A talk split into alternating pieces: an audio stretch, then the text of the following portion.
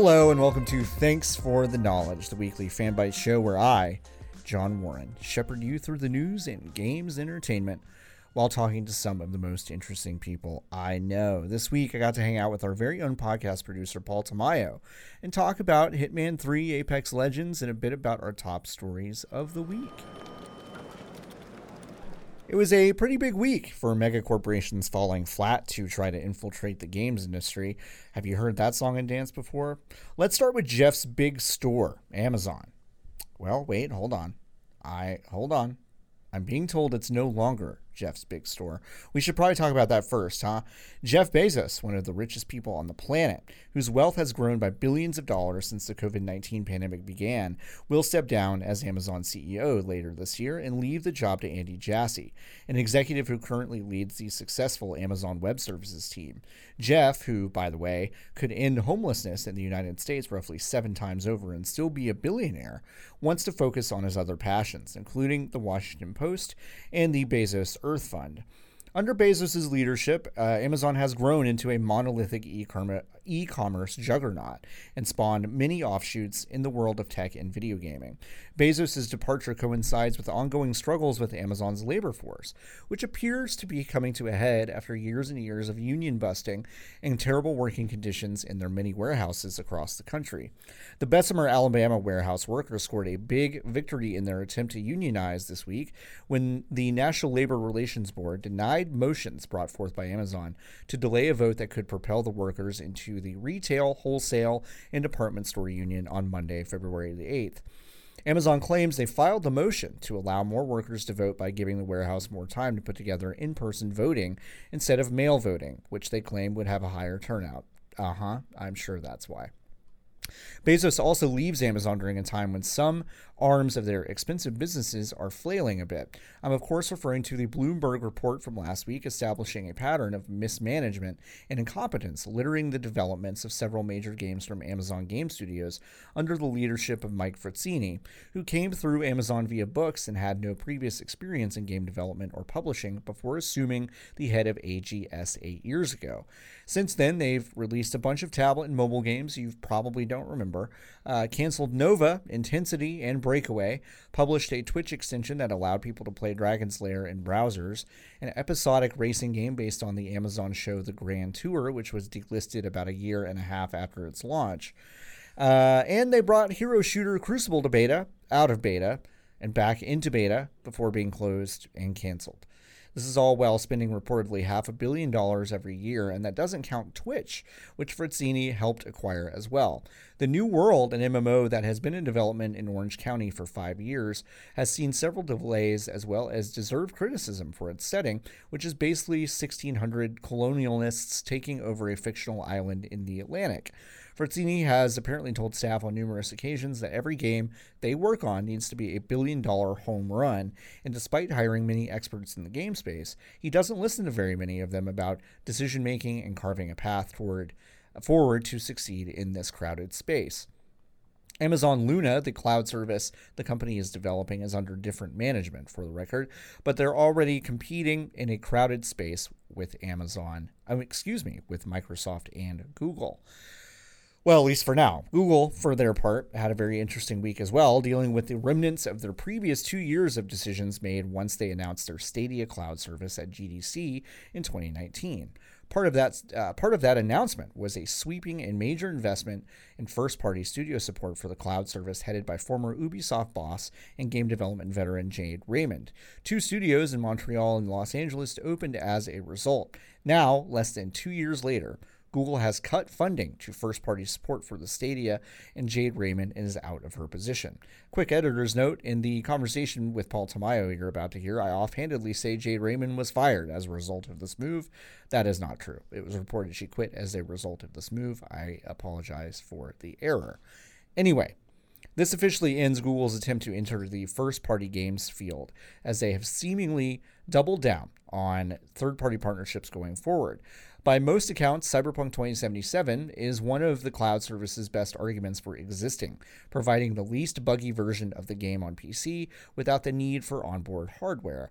If that trend can continue and infrastructure across the United States can keep improving, Stadia could have a future. However, Microsoft's xCloud offering is strong and it comes with a wide variety of first and third party games.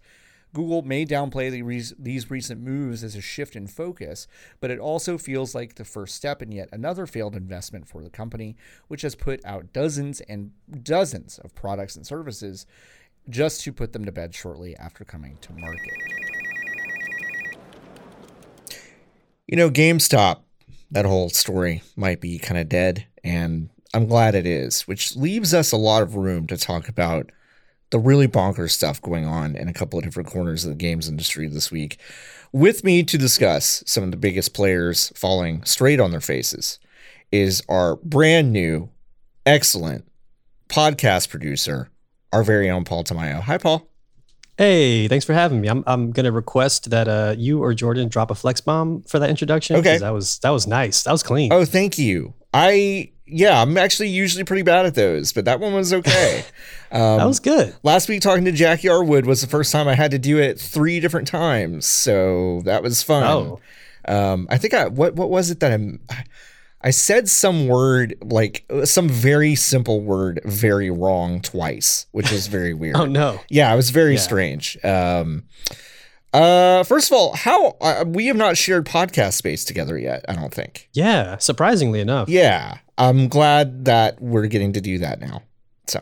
Yeah, for sure. Same, same. Uh, yeah, I've, I've been all right, man. I've, I've been good. It's it's been a it's been a lot of uh, learning. Jordan's been graceful in uh, you know being patient with me about like simple questions here and there. But yeah. yeah, it's it's been great. It's it's been a lot. It's been a lot of fun seeing you know uh, getting a peek behind the curtain and um, you know just like just making cool stuff with everybody here. So it's it's been great so far, man. Um, yeah, yeah. I mean, Paul's been able to see how the sausage gets made, and then I maybe got here and was like, oh wow, this sausage is maybe not as efficient as it should be.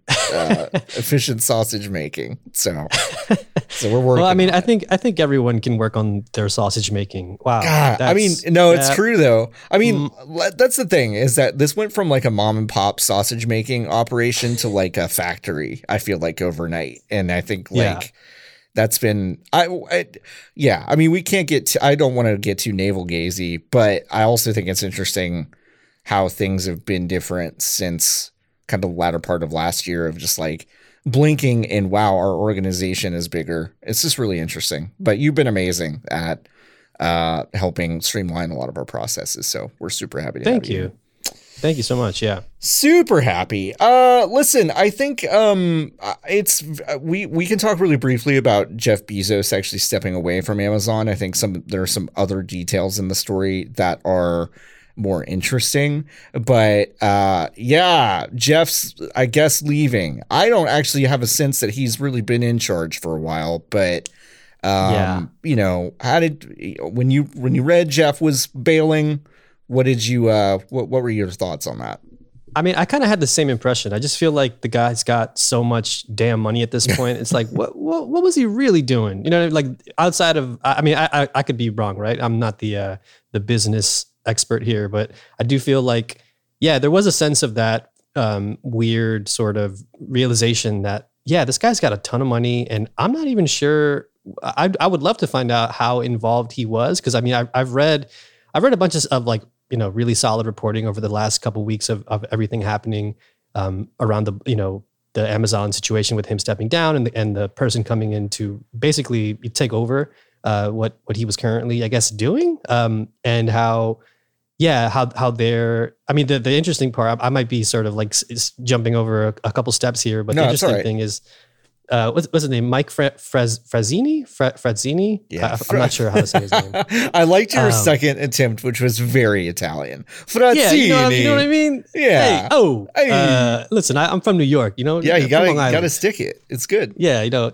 Uh, so I'm not sure. Um, what so the the interesting part of that was how he has like really been sort of I mean, he was the one who was like, Yeah, we're gonna double down on games and, and all that kind of stuff. Yeah. And he's like back to back with like the stories like the story about Stadia shutting down their studios and Yep. like the the turmoil that's been happening at like Amazon Game Studios. So it's all a bunch of like I don't know, like musical chairs with like rich white guys. And it's it's I guess it's like I'm starting to see the appeal now. I'm like, oh, that's why y'all follow Bloomberg and shit. Yeah, it's true. Like, I, I don't know. It's so funny to me. I mean, that there are obviously, I think, regulatory concerns that Jeff Bezos is probably upset about. I mean, he's, you know, he's facing probably at least two years of of likely increased. Uh, well, he he believes likely inc- increased regulation. I'm not sure if that's actually true, but with uh, a Democratic House and Senate and president, I think you know some of that stuff might be more likely. Uh, even though Republicans hate hate this guy for the most part, um, it seems like it's just it, I, to me, Jeff Bezos is someone that everyone can hate. You know what I mean? Yeah.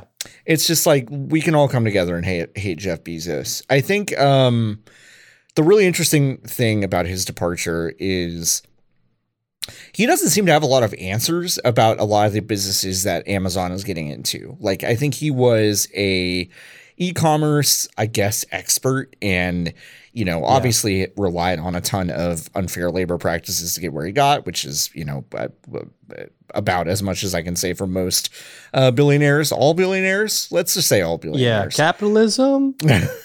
question mark um and but like a lot of the businesses that they're getting into in, especially games which we can talk about more in depth seem to be out of his wheelhouse completely and Oh yeah. As evidenced by the you know who we put in charge of uh, Amazon Gaming is uh, you know obviously not really a game person. It's been reported uh, by Bloomberg last week that um, you know a lot of experts that they hired to come in and do uh, do the work at Amazon Game Studios were just never really allowed to do that work. Um, does that particularly surprise you about about Amazon that they would basically hire someone that had no qualifications to do this? No, no, not one bit. I mean, I, I feel like uh, it's a it's a common occurrence with a lot of these tech companies, right? Where they they hire folks based off of like data.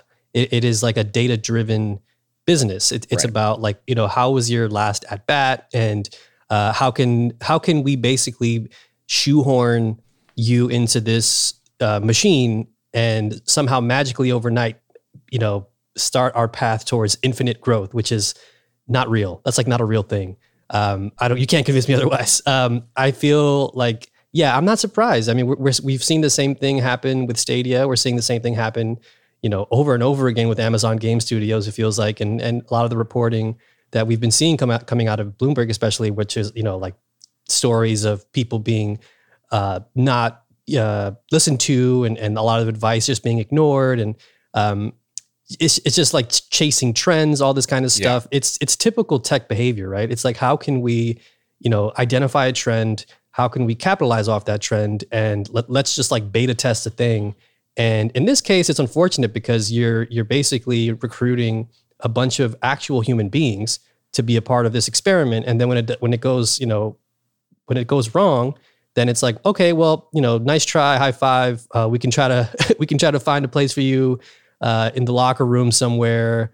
You know, you're no longer on the team. Uh, we had to cut the team, but uh, there might be a, a job for you in the in the office somewhere, and that's got to suck, right? Like that's got to suck as someone who, um, you know, really believed in stuff that they were working on, or were really trying their hardest to make something work here in the situation. I'm talking about like like all the other people that were like being overlooked and ignored, and and and you know, reading the stories about the sort of toxic work environment doesn't help things, in my opinion, uh, at all. Yeah. No. So, um, yeah, it, it's it's just like typical tech behavior and and um, execution uh, that I've seen before, even up close um, in, in my own experience. So it's like, yeah, I'm not surprised at all. It's like, especially with games, games is so hard to get into. You can't just like, I don't know, throw an algorithm at it and and Yeah. cross your fingers. No, you can't. Um, yeah. So Jassy, uh, Andy Jassy is the new CEO being named. He uh, supports the video game development efforts, says he's going to continue them, support them.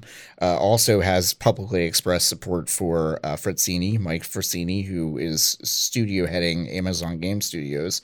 Um, let's go down the list of some of the things that we know are are, are notable from uh, Amazon Game Studios uh, history recently. Did you ever play Crucible, the hero shooter that was out and then pulled? I yeah, I, I played it when it was in beta, I Yeah. believe. I, I I honestly forget how strange that uh, release That was schedule was like. super weird. Yeah, Yeah, I think it was in beta, and then they released it, and then they like pulled it, They pulled pulled, it it, off. I forget how it was. Yeah, Yeah. I played a little bit of it, and um, I, I like you know playing the tutorial and stuff, and, and like the character selection screen. I was like, wow, this has a lot of polish. This definitely feels like a hero shooter. It feels like something you know akin to an Overwatch or Valorant, yeah. where all the characters have strong personalities and, and pretty cool abilities and stuff. But then once we actually like, once I got launched into a game, I was like, what is this? This is a very strange, uh, very dry kind of moment to moment, um, you know, situational shooter that didn't really connect in a lot of ways. And, and I, I found that uh, even in my own podcast Discord, shout out to the optional Discord, um, Hey. I, hey, I, uh, another flex bomb, please. Let's play. No, I'm just kidding. That's, that's too much work. I'm sorry. thank you, thank you, John.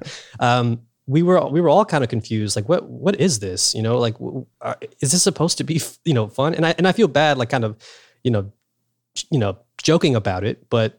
It, Sure. it was a bit of confusion of like it definitely felt like they were trying to chase something and it didn't work and we we kind of see that time and time again with a lot of these games where like you know everyone is trying their hardest to make the next Destiny or the next, you know, uh, Fortnite. I, th- I think that's probably the the no pun intended apex of all of these uh, games as service or live games.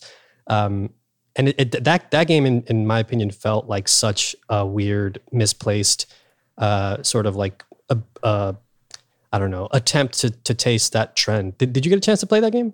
I I didn't. I I weirdly thought, uh, stupidly, that I would, you know, it would it would be a thing where oh, like I'm really busy. I was like, I think I was playing Valorant that summer, and I was, you know, it's like I'm a pretty busy person. I usually have like two to three games tops at a time that I can really try. And I played a lot of games last year. A lot of games that I didn't actually you know i wouldn't have played otherwise because i just kind of made a decision to do it still crucible got on my radar and i was like okay like i'll play this in the fall and then Yeah, and then uh, my ability to play it in the fall went away so Yep. um yeah i never did i i watched people play it uh i caught a little bit on twitch and you know again i think kind of kind of what you alluded to it looked like a very competent um hero shooter but in that genre you've got to be really interesting at this point you've got to Oh, be doing yeah. something really interesting or i mean in the case of valorant i don't even know how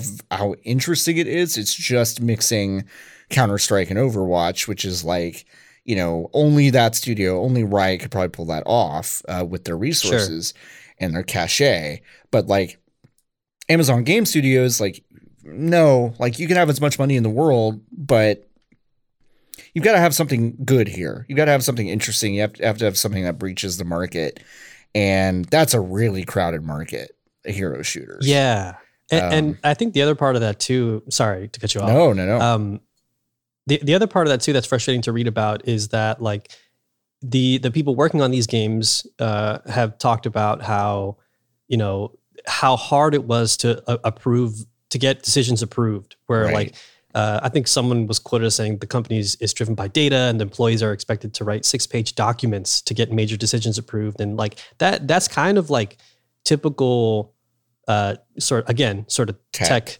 company behavior where Mhm. it's like, you know, we're going to hire all these folks and with really cool experience.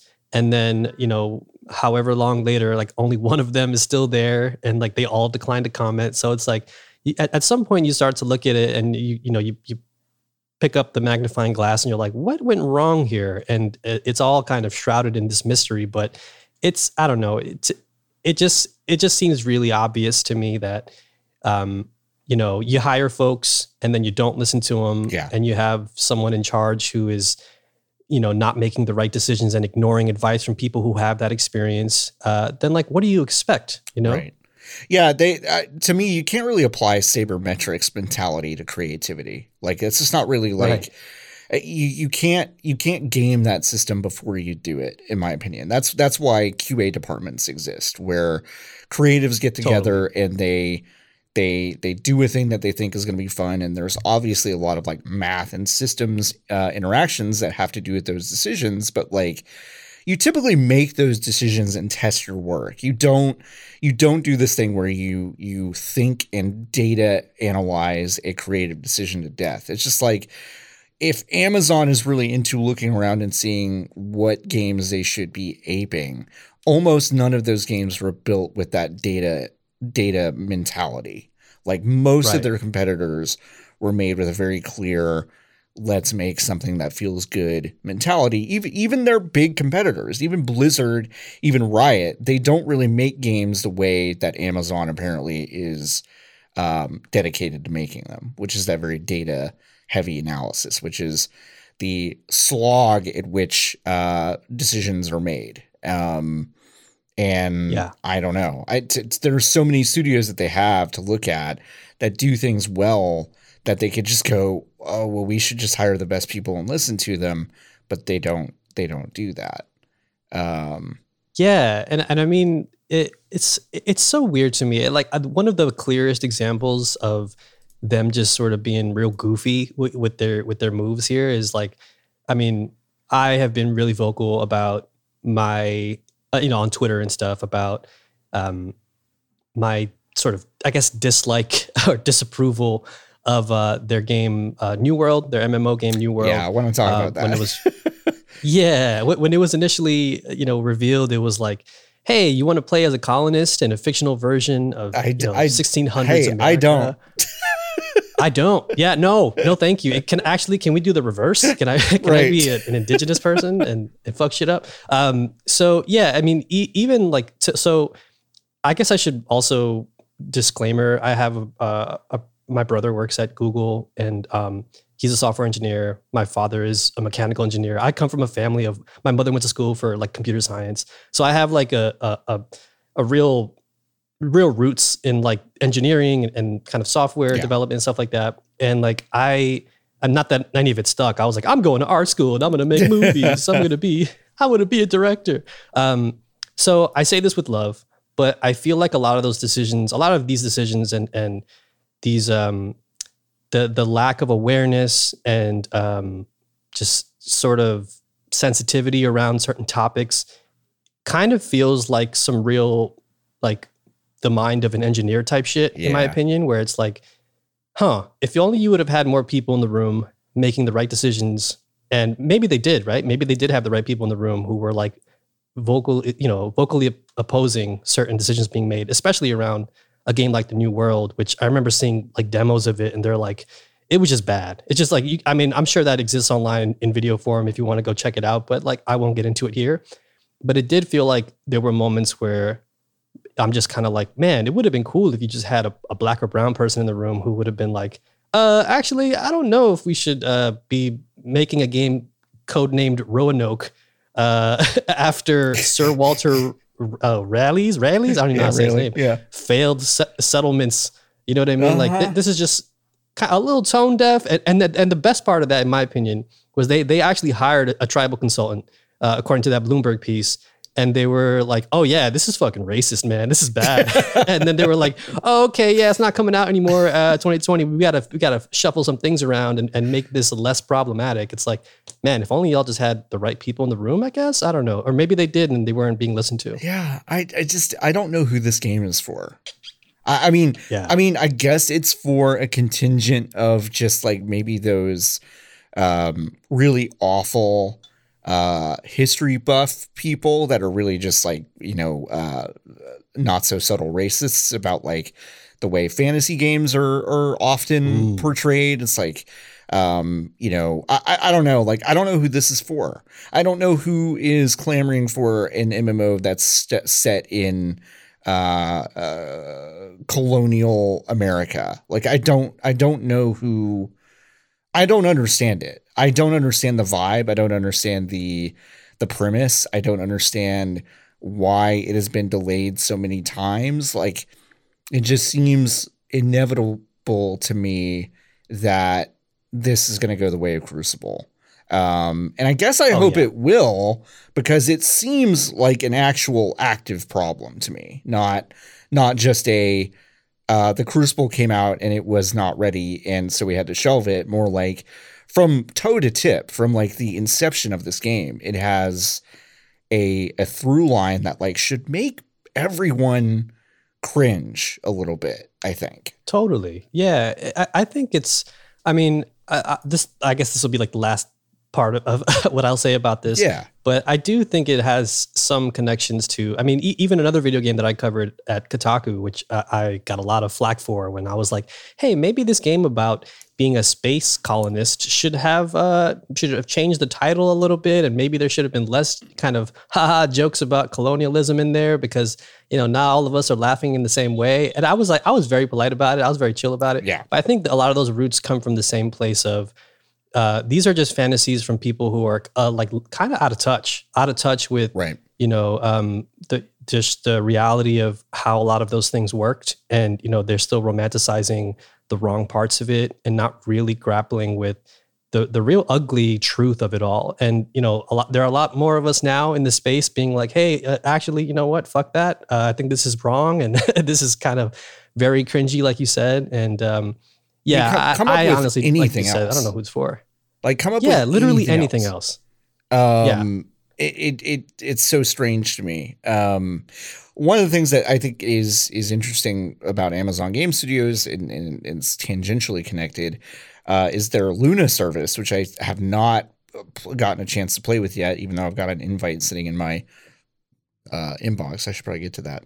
Um, but it's a cloud gaming service, and mm-hmm we've seen uh, over the past year, and most notably this week, big companies that have limitless money.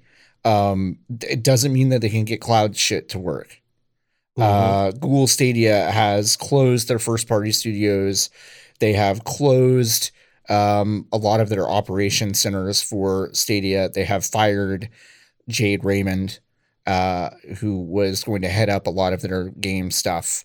Um, why why did these big companies try to make this happen? What do you think it is about about this that these giant non-gaming companies are trying to what solution are they trying to create here? That that's a great question. I feel like there's um th- there's a bit of like this sort of very uh specific arrogance I feel like that comes from these major tech corporations that feel like they can just introduce themselves into this space that they yeah. don't really have much prior experience in outside of things like you know YouTube and and Twitch and stuff like that. But with it's Stadia's case in particular, I feel like they were trying to solve a problem that didn't quite exist just yet, and the problems that they were trying to solve were, were they weren't that much of an issue in my opinion. I feel like so there are pros and cons. I feel like to to Stadia um, that I feel like worked, and I feel like they're that you know they they may have been a little bit ahead of the, of the curve here, but um, I do feel like they're just injecting money and uh, resources into a thing without truly understanding what makes this space and and the and the art that is created within it so special, right? So I feel like it, it, it is again kind of it comes back to that and an analytical sort of data driven um, mentality that oh we can just apply what works in this other space into this space. And time and time again the, the games industry just proves uh, that wrong that mentality wrong. And um, yeah i just feel like there was no real and, and it's it's so stadia is so interesting to me. I, I mean i've been pretty much I guess covering it into some capacity since it's since it launched. I, I reviewed the launch, uh, I guess Stadia version at Kotaku, and I I feel like Stadia to me is it's fascinating because it, it does provide some really cool things. And there are there were times when I've used it personally that were like, oh, this is actually really cool. I can, you know, when it works and when it connects to things that third party developers are, are, are already already have established, like in Destiny 2's case, for example, like the fact that I could grind in Destiny 2 while I was, you know, at home for Thanksgiving before, you know, in the before times. Um, Yeah. and not miss a beat, play it on my laptop when I had some downtime, like in the morning or whatever. Uh, that was cool, you know, like the, like the the feeling of like, oh man, I got to go home for the holidays, and I can't take. I mean, I, I guess I could take my Xbox with me or whatever, but uh, I never did. And the Switch kind of solved that to an extent. But uh, there's a lot of things that Stadia promised, especially that they never really delivered on, and the stuff that really went well. For example, like I mean, feel how you feel about Cyberpunk. I mean, I, I personally am not a huge fan. Also, that car outside is not a huge fan, apparently. Um, but uh, it, it's funny how it like it ran surprisingly well on Stadia. Yep. Um, you know, there there was a really cool Hitman Three impl- implementation for Stadia where you can sort of like uh, just almost like save out templates of uh, Hitman 3 levels with conditions and like have people play them instantly. Like there were really cool things that Stadia is trying, but they're not really like pushing that stuff. And and instead they're like shoehorning this weird subscription model and they're, you know, it's just like it is just such a weird tangled knot of a thing that I I just can't figure out again who it's for because um there are times when the stuff that actually works is is really cool, but then there are also times where it's just like, well, why don't I just like play it on my Xbox? Like it's it's just a lot easier that way, and all my friends are there, and I don't know. It's just Yeah, I mean that's Yeah. The, the penetration of it has had to have been so uh vast to make this work and and the stadia stuff Yeah. needs to connect to everything else which is kind of antithetical and i think what they were trying to build were you were you at gdc when they announced stadia No, Okay. but but I remember watching that presentation and you know again hearing all the promises of like the teraflops and like here are a thousand player worlds, which I think Amazon was also trying Yes. to to or you know get at. Um, it's that sounded cool as shit. I was like, oh, this is great. Sure. Like this is a really cool way like to lean into uh, a new sort of technology that can um, you know uh, provide new experiences and and that's the cool that was the the cool promise of stadia right was like oh okay yeah i, I could play assassin's creed and, and that's just you know that's cool whatever but i am curious to see what these 1000 player battle royale i mean that's that was like sort of like the thing that got thrown around a lot Yeah. even though i don't know if i ever want to play that um that seemed that promise seemed really really cool but um again as we see with a lot of their previous experiments um it doesn't seem to be going right. And I know a lot of that too um, is kind of like on the side of the developers as well, right? It's like, what incentive do they have to really push their product on your platform and provide, you know, uh, resources and time to like Stadia specific features when, you know, that install base is like, is it worth it? You know what I mean? Like if we're talking about data and, and analytics, like on, on their side, is it like, okay, well, should we do that? Like, I guess if Google throws a briefcase full of money at us, then Yeah, like, I guess. But you know, otherwise, it's like, is it really worth the effort? Yeah. Yeah, I, I I remember we were in that room when they announced everything and Mm. people were oohing and awing and it was it was cool. We we kind of left that meeting, that that presentation and then the meetings we had after that. We we left that week feeling like this was mostly bullshit. And when it came out, I cuz you know, I you know, I got the founders edition or whatever it was called, and and I tried it day one, week one, month one, and then at periods after it. I know people that played Stadia and it worked well for them. So I want to believe that experience and I want to trust that. And the people who say that it worked well, I go, okay, that's cool. I'm really glad it worked. This never worked for me in Mm. multiple wired connection scenarios. There was just way too much latency, even after messing with a bunch of settings and, and, and stuff like that. It was just never consistent enough on a multiplayer or single player basis for it to be uh, fun for me. And and it was just like the moment the the one time I played something and I felt like it was maybe the best it could be, I thought as long as I know that it could just be like this forever. But but Right. like the problem with p- playing over the cloud, which like no one has been able to fix, even even the Windows stuff, which like the, the Microsoft stuff, which is actually pretty impressive, the XCloud stuff. Um, Mhm. I still have had issues with that too. Um, but Google's offering was so inconsistent, it surprised me. And but what didn't surprise me was that they killed it so fast. I mean, because this is you can go to, and I don't know if any of our listeners have been here, but it's one of my favorite websites, killedbygoogle.com, to just look at the list of services and products that Google has created and the lifespan of these products are I mean this is this is their MO. They they create a lot of stuff and they churn. Um, even stuff that is apparently popular, they kill often. And Stadia Yeah. was not even a thing that I think was very popular. And if I I would lo- I would I there's almost nothing I would rather have in front of me than the financials for Google Stadia about how much money they Oh were giving God. to other developers and publishers to to just like you said to basically like set aside a room in their publishing and development wing for the group of people to make their game work on Stadia. Like that Yeah. cost had to have been exorbitant for everyone. And yeah, and like that that that couldn't have been a great you know uh, meeting at you know CD Projekt Red, and they were like, oh, okay, we got to you know hire all these people to basically port this thing to Stadia. And I guess to be clear too, um, they're they're closing down their first party operations. Right. So like the subscription model and the infrastructure That's is still, still gonna, there. You know, it's still going to be Yep. there. Yeah, but but for how long, right? It's like how you know what is Google going to offer to folks, even like myself, right? Because I, I there there was you know in that first year when I had the the the I still had like a, a year's worth of Stadia Pro, Yeah. I think it's called, um, which I got for review.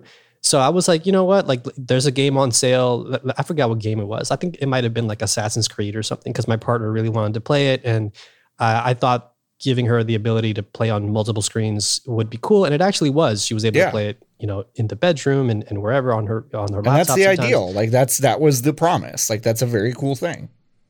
Yeah, but but what happens when and, and this is a question that we've all been asking for I feel like since this thing was announced at you know or, or or demonstrated at GDC, which by the way I do want to share one small anecdote that I found really funny about that whole thing. But um what happens when they shut it down, right? Like is do, do you do you get mailed a copy of like the game on, on another platform or do you have like a, a, a copy of it that you can somehow download and install on a machine somewhere? What if you i mean that was the promise of stadia right? Is like Yeah. no machines. And and and that was kind of cool right? Like getting a code for red dead 2 which i, I had already played on on ps4 pro at the time and being like okay instantly jump into it. Like that is really cool. Yeah. and um there is something really innovative and and and uh, promising about that functionality where I'm no longer having to do the math on my consoles of like, oh, okay, I got to delete these two games because I want to download the latest patch for Apex, or I gotta, you know, just got to do that shuffle all the time, or add additional storage or whatever.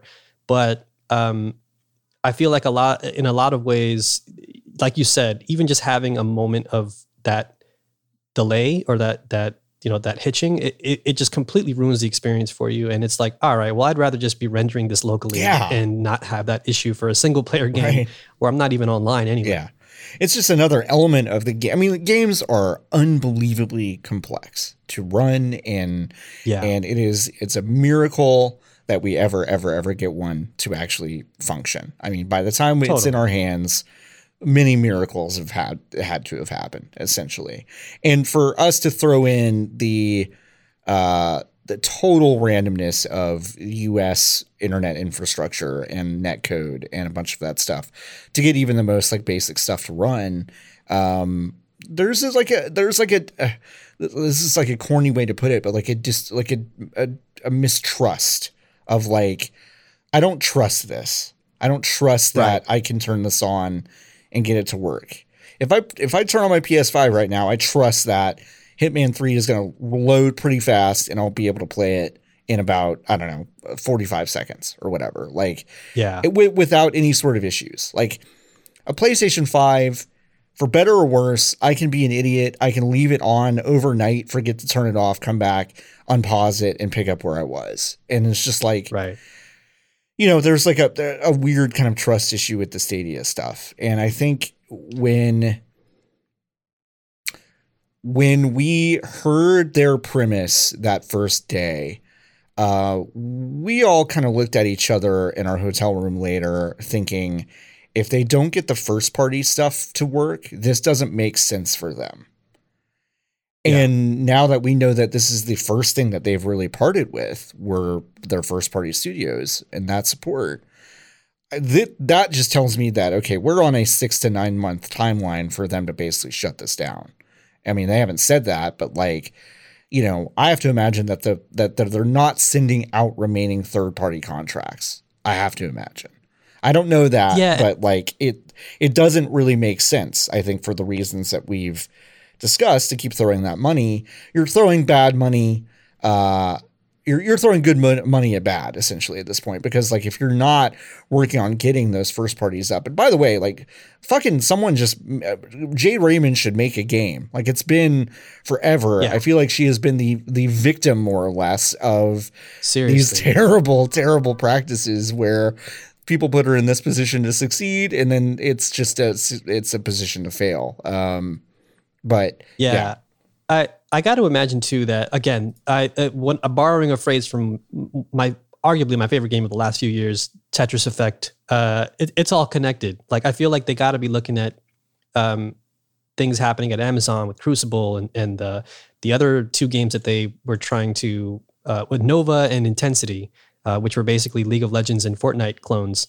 Um, they got to be looking at those projects and going, "Uh-oh, uh, should we should we also kind of batten down the hatches?" And and uh, that funny little anecdote about GDC, which I which I I again I kind of love, and it's also a bit tragic, was that uh, that story about the like creative agency who was hired to make a lot of that, um, you know, that space that they had built out for yeah. GDC, where they had like old consoles for things. I remember them because uh, I mean, in, in in all in all truth, like I, I probably would have worked in a, in a similar space like that. I've worked in similar spaces like that where you're working with brands and trying to figure out like what are you trying to communicate here. And they had a huge problem with with Stadia and, and Google trying to like establish what that was, what they were, what kind of message, what kind of story they were trying to tell. And I feel like that continues to be the main theme here with Stadia is like what the like what's going on like who is this for and what are you trying to do and and they're just like I don't know. We have a lot of money and we, you know, we have the infrastructure to do this. So why not? And I think with games, again, it's tough to just do that because yeah. it's, it's like you said, it's like a, a lot of things have to line up and go right. And you can't just throw money at that. It's got to be, you know, it's, it's, there's some, there's some special sauce there that, that they're just not getting right, even though they're hiring, you know, in a lot of ways, the right people. Like, yes, Jade Raymond, please let her make a game already. God. yeah, it's pretty wild. Um, but yeah, it's not the most surprising thing that this has not gone well. Um, I know a lot of people pointed that out, but it doesn't make it less true. Um, it's just the latest in a long line of things that Google has uh, come out of the gate swinging. I mean, making big swings and big statements, and then um, not really being able to follow through uh, which is a bummer. Yeah. Uh, we mentioned a second ago uh, Hitman 3 Stadia implementation being really cool. Uh, there are reasons why we won't get too far into Hitman 3 discussion, as you'll soon find out uh, on the Fanbyte Podcast Network. Uh, but I did want to ask you this week was.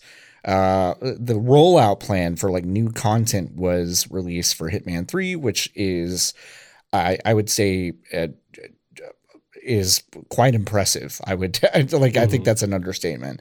What like? First of all, how impressed are you by this team at this point? And um, you know, what do you see kind of coming around the bend for Hitman and as a whole, and also just the content rollout for Hitman Three generally? I so I love IO Interactive like sincerely. Like I, I feel like at this point they're like family.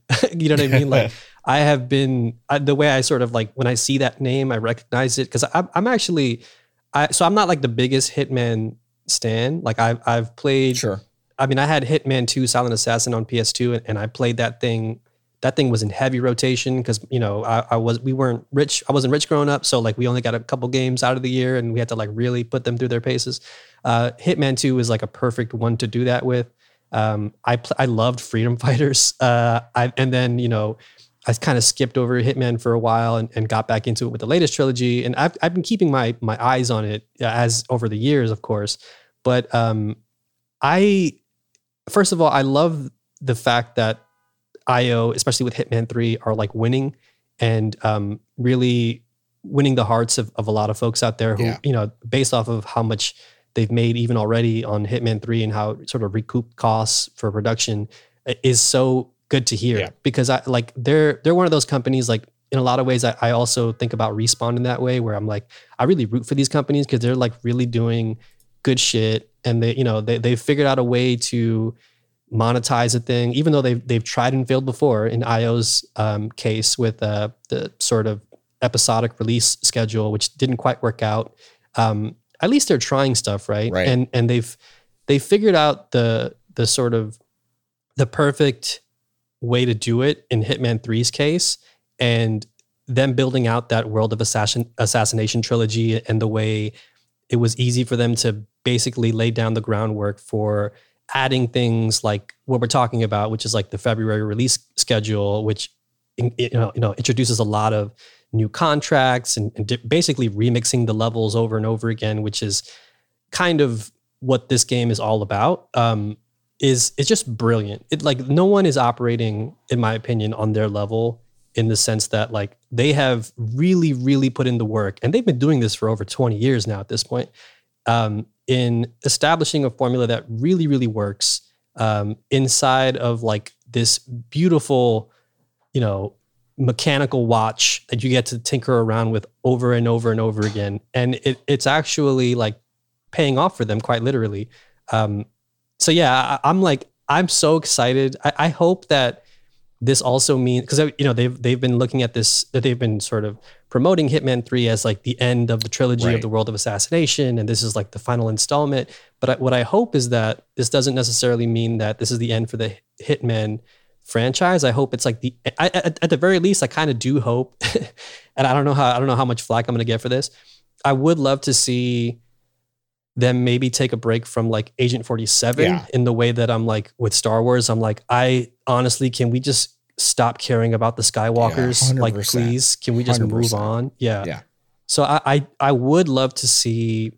I mean, and I think there really is a way to to build on this already like immaculate engine and um, all the moving pieces that are within it, like to include some sort of like cool multiplayer twist to it in a, in a, in a future edition of, of like a Hitman game or just something else, right? Something new. But I hope they don't completely abandon uh, the Hitman series, which I doubt they will, because I mean, right. it, I feel like it's kind of coming back into uh, a new light. Yeah. And um, yeah, I'm curious. Have you, have you actually played uh, Hitman 3? Yeah, I, I am still working my way through Hitman 1 and 2 because that's one of those things where nice. I I have had those games for a long time. I know I do not need in any way to wait to get to Hitman 3, but there is like a, a rhythm I want to get into. And I just like had not actually, I had not really dived into these games yet. Uh, I'd watched a lot of it. It's kind of, kind of like Austin Walker in the sense that like, you know, he never played, he never played the game the year that he put it on his GOTY list or whatever. It's just like a thing that, Ooh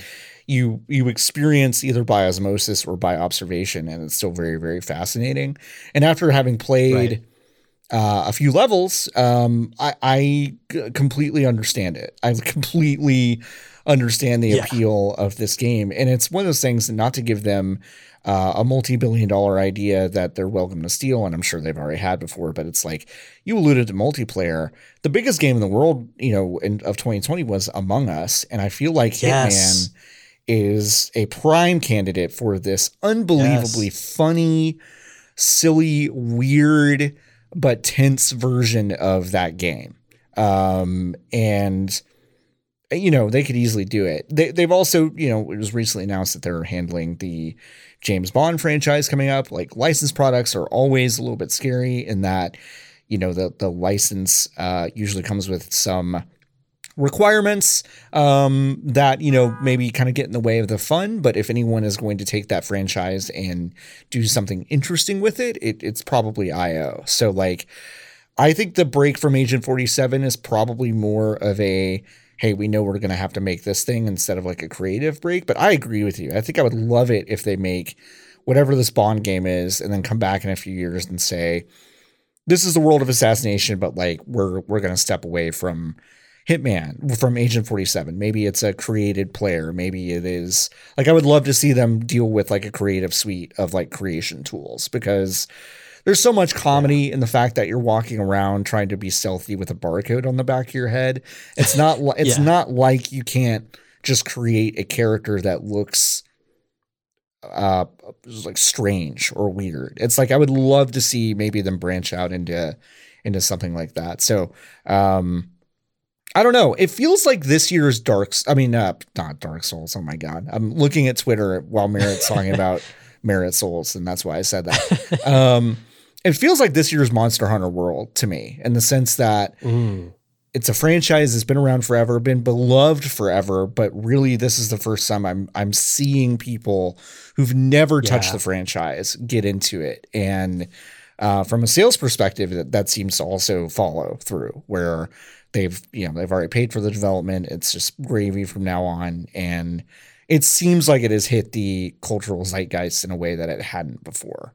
Um, totally, yeah. yeah, and and I think yeah, I, I think you're absolutely right. I think like all the pieces are in place for this thing to really take off in a way that I mean it, they they kind of were already, but right. now I feel like we're we're we're all at home.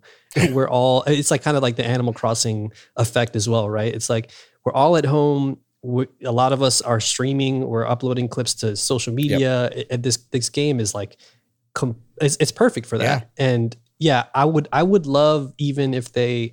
It, it, it, could totally like snap into place inside of a hitman structure where you know a group of you let's say four people are tasked with taking out a specific target or it could be something more along the lines of uh, like a heist because right. i feel like a lot of that a lot of those moving parts are again to give them another billion dollar idea. i IO, it's only because I love you, um, but I would love a check. Um, it, it's like, yeah, it's I'm, I'm joking by the way. Uh, um, it it feels like yeah that they could totally figure something out and and, and make it work. And, and I, ha- I have like I have all like the faith in IO Interactive finding out a way to refresh that formula in in uh, in a fun and, and invigorating style that folks will just naturally gravitate towards because yeah for for years we uh, hitman fans have been like this is the coolest fucking game yeah. in the world and now that people are finally like oh wow this this might actually be the coolest game in the fucking yeah. world um we're uh, we're all just like yes like come on in water's warm like, uh, you know go. it's it's a good time yeah yeah, no, it's it's it's super super good time for games. I feel like I think 2020 was actually very good, and and even rolling into 2021, it just keeps keeps coming. Um, oh yeah. What else have you been uh, uh playing lately?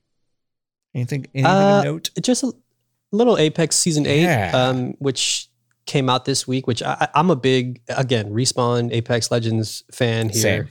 Um, I, I to me, it, once it came out, it was like, oh, okay, this is the one for me. I, yep. I tried Fortnite for a bit, and I didn't like you know getting shot at and then shooting back, and then a community college would pop up where you know I was just shooting, or like uh, I tried. Uh, PUBG, but PUBG was cool at first. It was like definitely a cool proof of concept, but none of the other battle royales basically like really stuck with yeah. me. But Apex just feels so good, and the cat the, the characters are great. Uh, you know, despite a couple missteps here and there.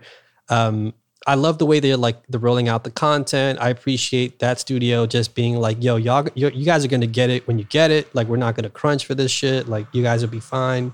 Um, I love that approach in general. I will say, um, but yeah, Apex season eight in particular introduced a new character by the name of Fuse, which uh, I immediately like purchased because I, I thought they would fit into like my my play style.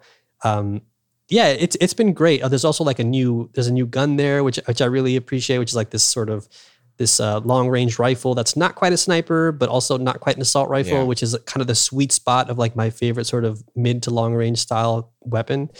Um, but yeah, and I also have a ton of friends who who play it. A lot of folks in, in our podcast Discord play it. We we often we have like an Apex Legends tag or role that we'll often put the bat signal out for of like, yo, who wants to play? And and we're playing within you know a few minutes.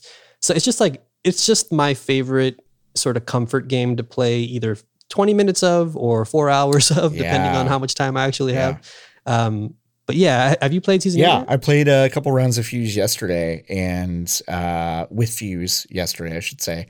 Um, I I love that their characters all seem to focus on an element of the game that like isn't someone's forte. So like I pick up I pick up grenades in Apex, but like I rarely use them. I I, I like mm. I like mm. don't think about it. I don't really I, I, don't I don't really pay attention to my inventory. They're usually the first thing I drop if I'm over encumbered with stuff. I usually just pick up ammo okay. and I'm like I, I, focus on that.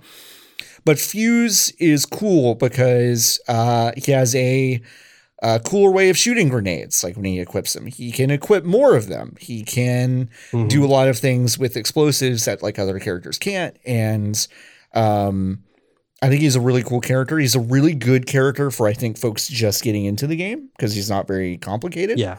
Um, it's an offensively minded character, so you can really uh, you know just drop in and kind of get get the lay of the land pretty quickly. So really accessible character plus uh, some other improvements and additions. Uh, that's a game that like by the way, two years ago this week is when it launched. Um, wow. And I don't know about you, but like that felt big when they dropped that. They dropped that totally cold. Um, and I had the exact same reaction you did. I played other battle royales. I like I like the idea of them, but did not like my options. And Apex Legends is the shooting feels so good, the movement feels so good, and it continues to be one yeah. of those games that like I will never uninstall this game. So never. that's I, I, think a real compliment to uh, any game in the year of our Lord 2021 where I'm always managing my uh, disk size. So I, I, I should also say real quick that um th- th- again a testament to how much I love this game yeah. that despite it not offering cross save, this is the third. So I'm playing it yeah. now. Like I'm I'm playing it now on Xbox Series X. Yeah. And uh, I've played it on PS4 before. Yep. I played it on PC, and now I'm playing it on Xbox Series X. And I really don't mind having to grind all over Same. again or I mean, I did the same thing with Hitman, where I like I'm you know I had to like start all over again basically. I don't mind because I, I love this game so much, and um, you know I'm unlocking different things, and I'm I'm just sort of finding different play styles because I'm forced to play with other characters, and the game has enough flexibility there where yeah you still got to be kind of nice in a first person shooter, but um, you don't have to be like the star of the show. Right. You, you can really be. Um, it's one of the things that I loved about Overwatch too, which which was easy to to get folks to to play, where you know you didn't have to be a sniper all the time. You could be you can offer and provide uh, additional levels of support in, in in different ways. And um, it's also funny enough, like I played it on PC with mouse and keyboard. I'm also like not great at mouse and keyboard games. Same. I like or shooting with mouse and keyboard. I mean, like the only games I can really do that with are like slower games like Battlefield or, or right. whatever, where I'm not sort of, you know, sliding down a hill and, yeah. doing triple front flip over people. Um, so, uh, with, but with Apex, like I feel like because I played Titanfall 2, especially on a controller, and a lot of like, you know, just growing up as a console shooter fan, um, it just feels so like delicious yeah. on a controller, like the way that I can especially if I, I was playing it on a SCUF for a while, like the Vantage 2 or whatever it's called. Um, and but even without the paddles, like it just feels so good to me on a controller that even on PC I'll play with a controller and I I still do really really well. And it's a testament to like how tight those controls are and how robust those mechanics are that you can still kind of go toe to toe with folks um, you know on mouse and keyboard. Yeah. And yeah, it's uh you know, I'm I'm definitely I, I played a couple rounds actually with Colin uh, last yeah. weekend, I think it was. And um, I'm definitely not as good as Colin. Colin's but, uh, really kind good. of embarrassing myself. Colin's very good at Colin is wild. Yeah. Yeah. Yeah. Um, so, but yeah, I'm, I'm still like good enough to to not be the, the last person in, in the you know I'm, I'm always like right in the middle like oh okay I did a little bit of damage I got a few kills I'm not I'm not mad at that yeah Yeah, no, hundred percent. Um, yeah, we should we should hop on soon, play a few rounds. Yo, I'm down. Let's, do, it. Um, anything else on your mind this week before we uh before we wrap up? Uh, I'm gonna I'm getting into Formula One. It's official. Whoa, that's big. Yeah, it, we're we're doing this 2021 Formula One. Right. It's it's a go. Okay. Yeah, I started watching that uh Netflix Formula One documentaries. Sure. Have you seen Uh, that? I haven't. It's uh, it was recommended to me to me by uh, the show Shift F1, but no, I have not. Uh, I've not watched the the series yet. I've always wanted to get into it, and it, it also does feel like the worst parts of capitalism. Sure. Was- oh yeah, it's it's just like Yeah. it it is it is exactly that terrible scene from Iron Man 2 where they like yeah, go to this super Monaco? where they go to Monaco and it's just like a bunch of rich people and blah blah blah blah. But yeah, no, it's still really interesting.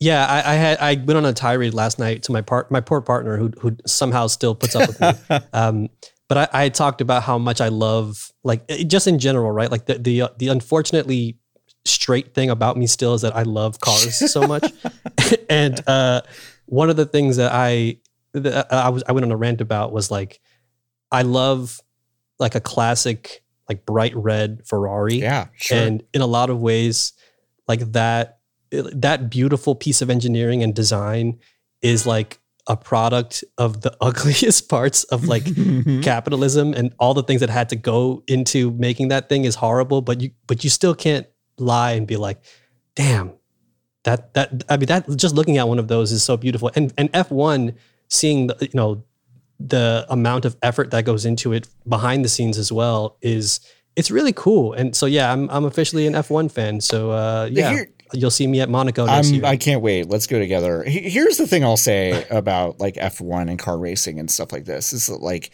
if this was the only expression of the excess of capitalism, we'd be okay. Like that that's what Yeah. I'll say. Is that like this is a relatively harmless expression of that, I feel like. I mean, maybe Yeah, maybe that's yeah. maybe that's giving it too much credit. Maybe that's like not really fair. There are probably a ton of like underbelly problems with this that like I could really look at and examine and think about. But it's like, for the most part, it feels like the a, a- very mostly harmless way of this kind of expression. Which like whatever. I, I don't have. Yeah, listen, should- I, I like problematic shit. I like professional wrestling. Vince McMahon is the worst person that's ever lived, maybe. Uh, but I, Yeah, you yeah, know, yeah. it's like, you know, we like problematic shit. But I'm excited for you. I want you to get me into it. Once you get into it, I want to. I want to get into it. all right cool yeah I'll, I'll give you the i'll give you like the hitman 3 style briefing Okay. of, like each each driver That's good. I mean, I know Lewis Hamilton because, of course. Yeah, that's the only one I know Right. too.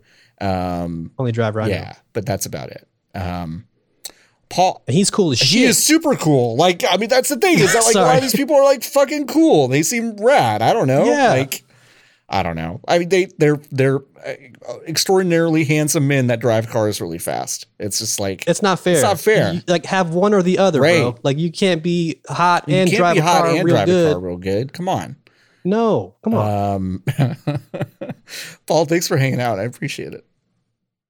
Yeah, for sure. Thank you for having me. Of course. Um, if you want to uh, find Paul online, uh, Paul, where should people uh, find find your wares? Uh, you can find me on Twitter uh, at Polimayo. It's P O L I M as in Mario, A Y O. I'm also on Twitch under the same name, so twitch.tv slash Polimayo, um, where I stream now every Saturday with with some friends. Uh, so come come hop in the chat, and you got you might get to rub elbows with uh, some really cool folks in the in the on the games media side of things. But Yeah. uh, yeah, that, that's where I'm. That's where I usually am. You should definitely go do that, everyone. Um, you can also check out all of our podcasts over at fanbyte.com slash podcasts, podcastnet.work, which is my favorite URL that we own. Uh, Paul, have you ever seen a list of the URLs that we own? No, I have. I only know of like three or I four. definitely want to share that with you because we own some wild ones. Oh, please. Yeah, yeah. we're gonna have If the, the, the wilder the URL, please send them my way. We have, we own some wild ones, and some of them don't even work yet, so we need to connect them to something. But yeah, they're pretty fun. um, nice. uh, okay, yeah. Well, I'll, you know what? I'll talk to you in about ten minutes, probably. But uh, for everyone else listening at home, uh, we'll talk to you later. Bye.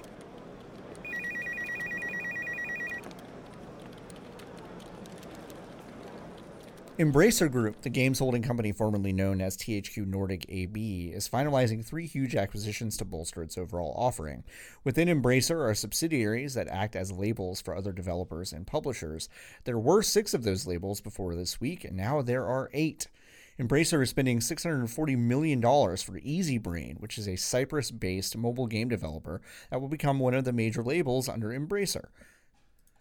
Easybrain is synonymous with Sudoku games on mobile devices and will likely serve as a curator of all of Embracer's major mobile publishing. The eighth label under Embracer will be Gearbox Software, developer of the Borderlands series and recent entrant into publishing.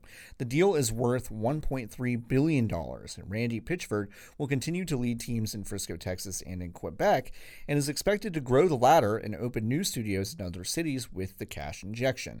Gearbox will continue to curate and publish games as its own label under the Embracer umbrella. Pitchford indicated several Gearbox's employees will become multimillionaires as a result of this deal since the company is employee owned. The full amount of the purchase will be paid out over six years after a beefy initial $363 million investment. Their deal to work with 2K on the Borderlands series remains unchanged for now.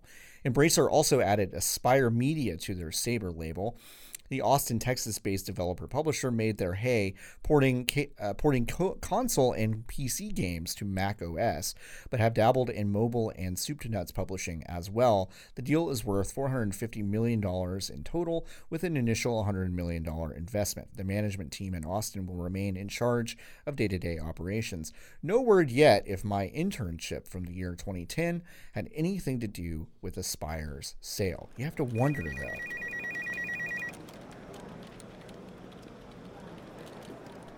Hey, just a few quick hits before we hang it up for the week. Variety reported that an HBO film is in the works chronicling the meteoric rise of GameStop stock prices as a result of the short squeeze applied over the past few weeks. This is in addition to a documentary in pre production, as well as a feature film being written by Zero Dark 30 and the Hurt Locker's Mark Boal. this sucks. Hey, speaking of sucks, Apple's prototype VR headset will reportedly hit the market at a $3,000 price point before going back to the drawing board for a presumably cheaper and more consumer friendly headset later. The rumored headset will feature a LiDAR sensor and 8K displays, according to reports from Bloomberg.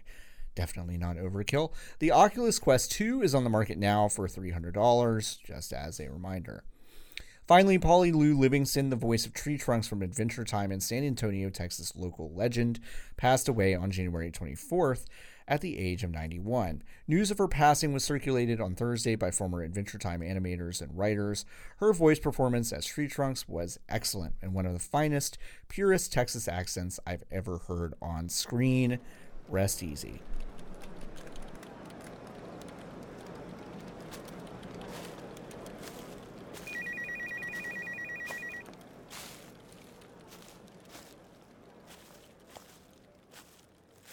That is going to do it for this week's episode of Thanks for the Knowledge. I want to thank Paul Tamayo for hanging out with me. You can catch all of our great podcasts Paul helps produce alongside Jordan Mallory over at podcastnet.work. Please give this show a glowing review on the podcast platform of your choice. It helps us out a lot.